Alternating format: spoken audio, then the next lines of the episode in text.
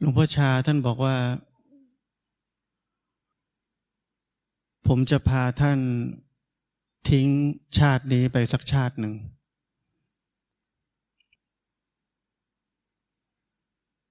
ทิ้งอะไร ทิ้งโลกเหรอ ทิ้งโลกมาบวชแค่นั้นหรือเปล่า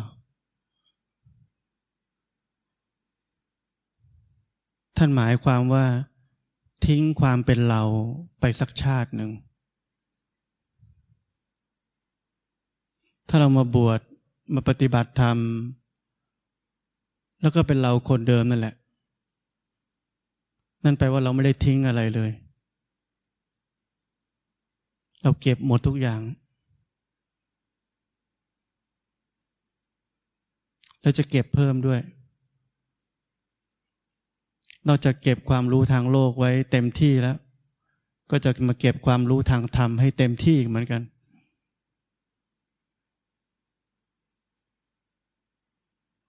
เราไม่เข้าใจคำสอนของพระพุทธเจ้า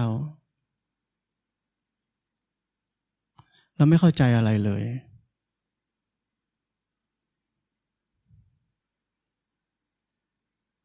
เราปฏิบัติธรรมมาเป็นสิบสิบปี โดยที่ไม่เข้าใจอะไรเลย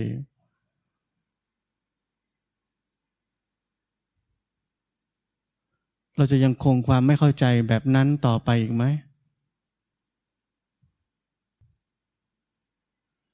เราจะยังคงสภาพความเป็นเราเอาไว้ต่อไปอีกไหม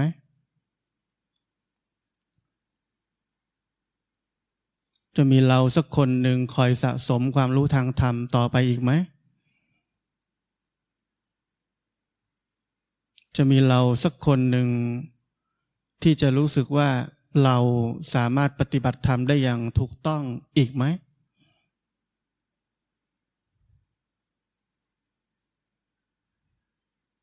จะมีความรู้สึกว่ามีเราสักคนหนึ่งกำลังอยู่ในเส้นทางที่ถูกตรงอีกไหม เมื่อไหร่เราคนนั้นมันจะหายไปสักที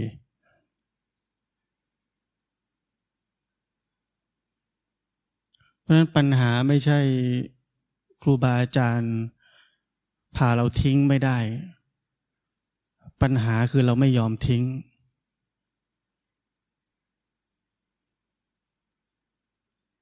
เราสังเกตไหมว่า ชีวิตการปฏิบัติธรรมของเรานั้น เรามีไอเดียของแนวความคิด ในการปฏิบัติธรรม แอบอยู่ลึกๆ มันมีไอเดียของการที่ว่าควรจะเป็นอย่างนี้ ถึงจะถูกอยู่ลึกๆ มันแอบมีไอเดียนั้นกำหนดเส้นทาง ของการปฏิบัติธรรมของชีวิตของเรานี้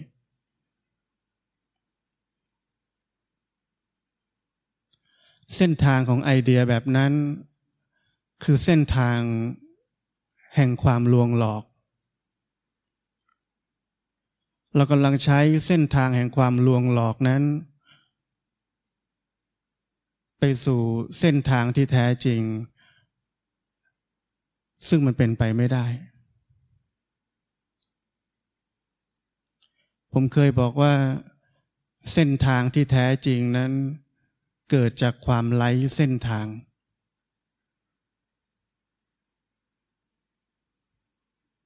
แนวคิดหรือไอเดียทั้งหลายเกี่ยวกับการปฏิบัติธรรมทั้งหมด จะต้องหายไป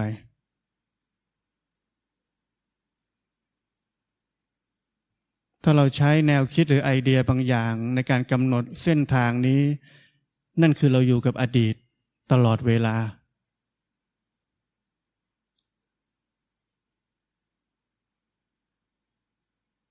ในเส้นทางแห่งความลวงหลอกนี้ ตลอดเวลาจะมีเราคนหนึ่งได้รับอะไรบางอย่าง หรือสูญเสียอะไรบางอย่าง ได้รับความสำเร็จ เรียกว่าเจริญ สูญเสียความเจริญ เรียกว่าเสื่อม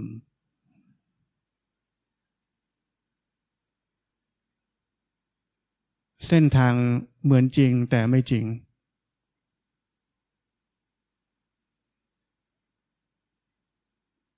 เวลาที่เราทิ้งความเป็นเราลงไปได้ ความรู้สึก ในแต่ละขณะของชีวิตนั้น คือความล่อนจ้อนที่ผมบอก ความล่อนจ้อนนั้นเป็นสิ่งที่ไม่มีใครกล้าจะล่อนจ้อน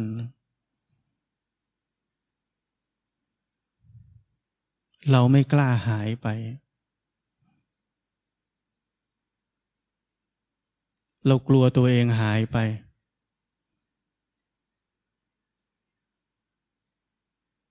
บางครั้ง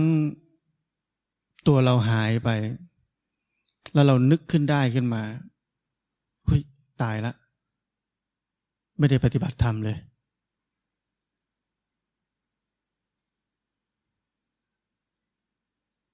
แล้วเราก็สร้างโลกของเราขึ้นมา ที่เป็นนักปฏิบัติธรรมแล้วหวังว่าไอเราคนนี้แหละ จะหายไป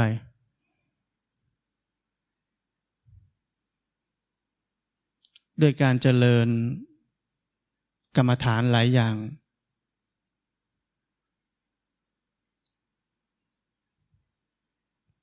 ด้วยความหวังแบบนั้น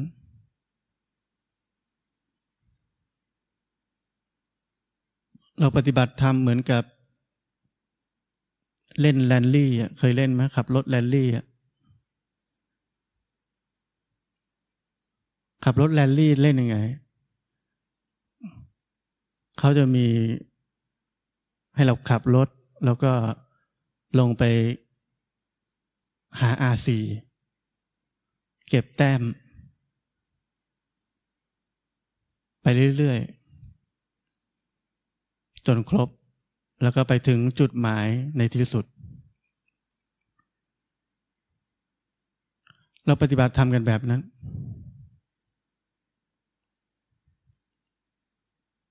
คือเราคิดว่าต้องเก็บอะไรบางอย่าง ต้องสะสมแต้มอะไรบางอย่าง แล้วเราจะได้ไปถึงจุดหมายปลายทาง จบกิจเสร็จงาน แต่ในทางธรรมนั้นไม่เหมือนการขับรถแรลลี่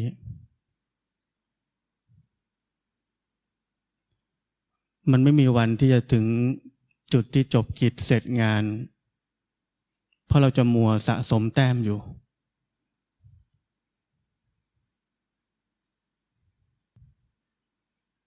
ไอเดียนั้นไม่เคยหายไป ไม่เคยหายไปเลย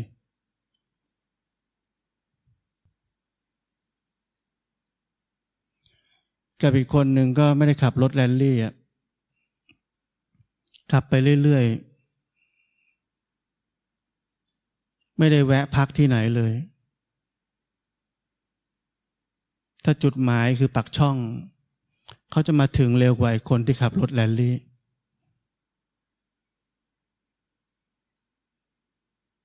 เปรียบเสมือนอะไร ที่ผมบอกในตอนต้น คือมองหรือเห็นอะไรแล้วผ่านหมด เพ ราะนั้นผมบอกการปฏิบัติธรรมนั่นคือการใช้ชีวิต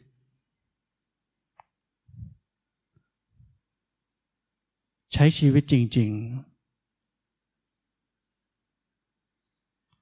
แต่ทุกวันนี้เราปฏิบัติธรรมเหมือนเล่นเกม เราชีวิตจริง ๆ นี่แหละ ไปเล่นเกม เล่นจนเข้าใจว่านั่นคือชีวิตจริง ๆ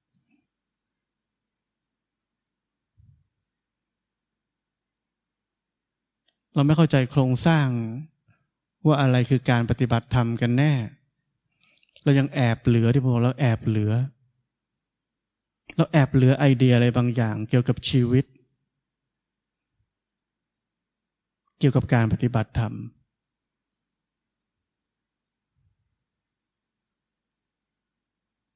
มันผมยกตัวอย่างง่าย ๆ อันเดียวทำไมทุกวันนี้ เราถึงอยากมีสติทำไมทุกวันนี้เราถึงพยายามมีสติ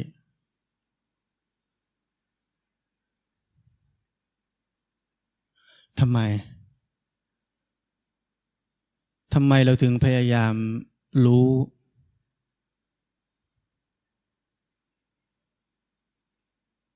เราตอบตัวเองได้ไหม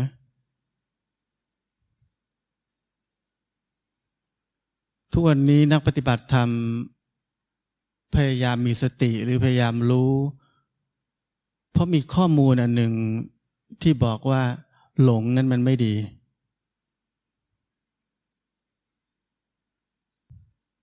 ใช่ไหมนั่นแปลว่าตลอดชีวิตของเราที่ปฏิบัติธรรมเราอยู่ภายใต้ความกลัวอีกสิ่งหนึ่งใช่ไหม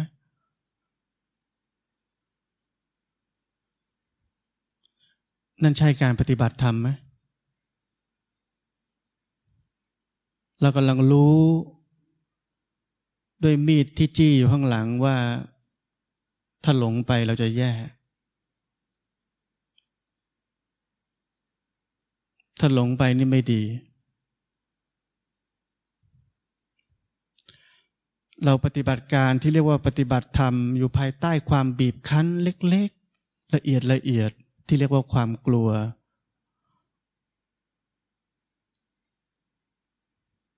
เข้าใจตรงนี้ไหม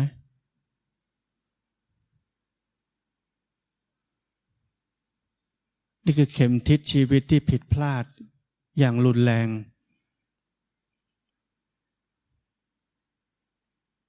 เพราะนั้นด้วยความกลัวความหลง เราจึงสร้าง จึงสร้างรู้ขึ้นมา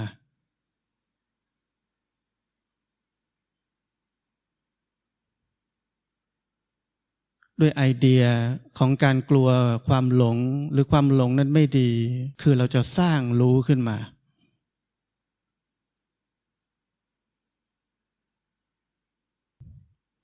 เราควบคุมจัดการทุกอย่างให้เป็นไปอย่างที่ใจเราเชื่อว่าถูก และเราทำได้ เพราะนั้นเส้นทางนี้แนบเนียน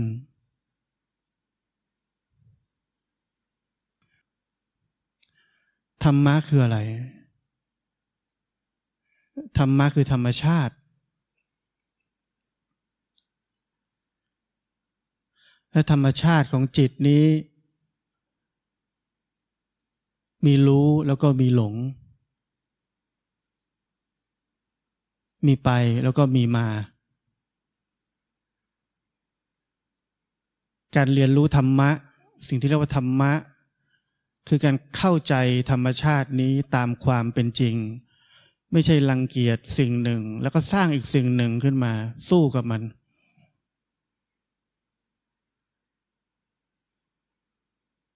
เมื่อคนคนหนึ่งบริกรรมพุทโธ ความหลงจะเกิดขึ้น คนคนนั้นจะรู้จักว่าความหลงเป็นยังไง แล้วเมื่อจิตมันกลับมาพุทโธ คนคนนั้นจะรู้จักว่ารู้เป็นยังไง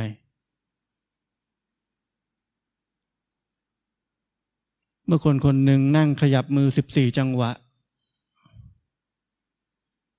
เมื่อมันหลงลืมการเคลื่อนไหวไป คนคนนั้นจะรู้จักว่าความหลงลืมนั้นเป็นยังไง เมื่อมือถูกเคลื่อนขึ้น มีการรับรู้ถึงความเคลื่อนไหวนั้น คนคนนั้นจะรู้จักว่ารู้นั้นเป็นยังไง หรือรู้สึกตัวนั้นเป็นยังไง เส้นทางเหล่านี้ไม่มีใครทำอะไรทั้งนั้น เป็นการเรียนรู้ธรรมชาติที่เป็นอยู่นั้นอย่างตรงไปตรงมา อย่างแท้จริง ไม่รังเกียจสิ่งหนึ่ง หรือชอบอีกสิ่งหนึ่ง ทุกอย่างเป็นอย่างนั้น มันเป็นอย่างนั้นเอง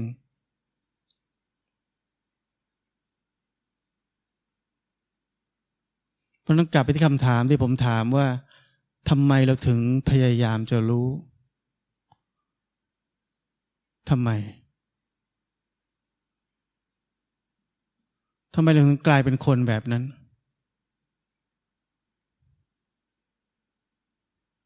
เพราะอัตตามันเยอะ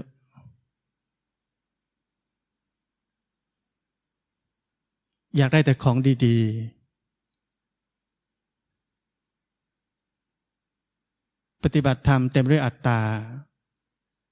จะเรียกว่าปฏิบัติธรรมได้ไหม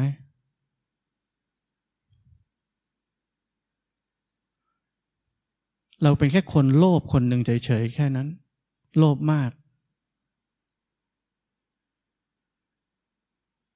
อยากถูก อยากดี อยากได้ เราเรียกว่าเราเป็นคนปฏิบัติธรรม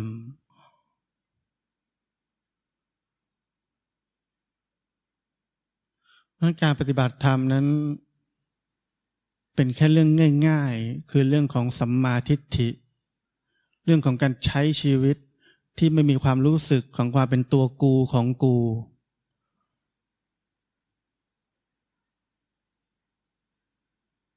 หรือชีวิตที่พ้นจากความปรุงแต่งทั้งปวง หรือชีวิตที่ไร้เรื่องราว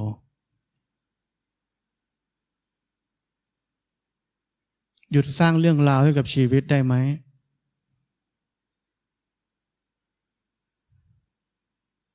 เวลาเราฟังครูบาอาจารย์ หลวงพ่อสุเมโทท่านพูด ท่านพูดอยู่ประโยคเดียว มันเป็นอย่างนี้ เราฟังรู้เรื่องไหมมันเป็นอย่างนี้คืออะไร คือไม่มีเรื่องราว ไม่เอาเรื่องราว ไม่มีใครได้อะไรจากการมันเป็นอย่างนี้ หรือมันเป็นอย่างไง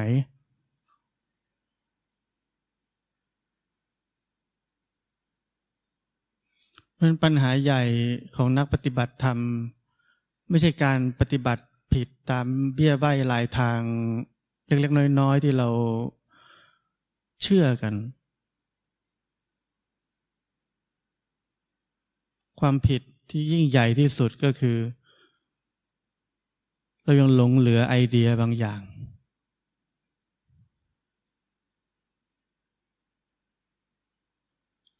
ไอเดียนั้น ถูกยึดถือด้วยเราเท่านั้น ไม่มีใครยึดถือแทนเราได้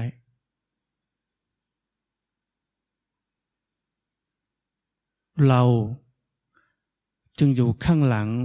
แอบซ่อนอยู่ตลอดเวลา เพราะไอเดียที่หลงเหลือเรานั้น เราไม่รู้ตัว เรานึกว่านั่นคือทาง ต้องเป็นแบบนั้น หลวงพ่อชาท่านพูดมาตลอดว่าธรรมะนั้นเป็นเรื่องนอกเหตุเหนือผล เราไม่เข้าใจเราฟังให้ตายก็ไม่เข้าใจ สุดท้ายเราจะหาเหตุผลอยู่ดี วัตตะมันหลอกเราแบบนั้น ถ้ามันหลอกไม่เก่งแล้วไม่เกิดกันขนาดนี้หรอก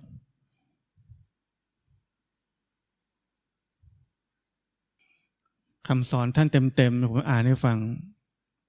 ท่านบอกว่าในทางพุทธศาสนาให้ทำเพื่อไม่ต้องการอะไร ถ้ามีเพื่ออะไรมันไม่หมด พระพุทธองค์ท่านทรงสอนว่าให้นอกเหตุเหนือผล ไม่ว่าจะทำอะไร ปัญญาของท่านให้นอกเหตุเหนือผล ให้นอกเกิดเหนือตาย นอกสุขเหนือทุกข์ ถ้าเราเข้าใจไม่ได้เราปฏิบัติธรรมไม่ได้ ถ้าเราเข้าใจไม่ได้ เราก็แค่เป็นคนหนึ่งที่ทำอาชีพ ปฏิบัติธรรมเฉยๆทำอาชีพไปผมบอกงั้น เพราะทำอาชีพนี่มันได้อะไร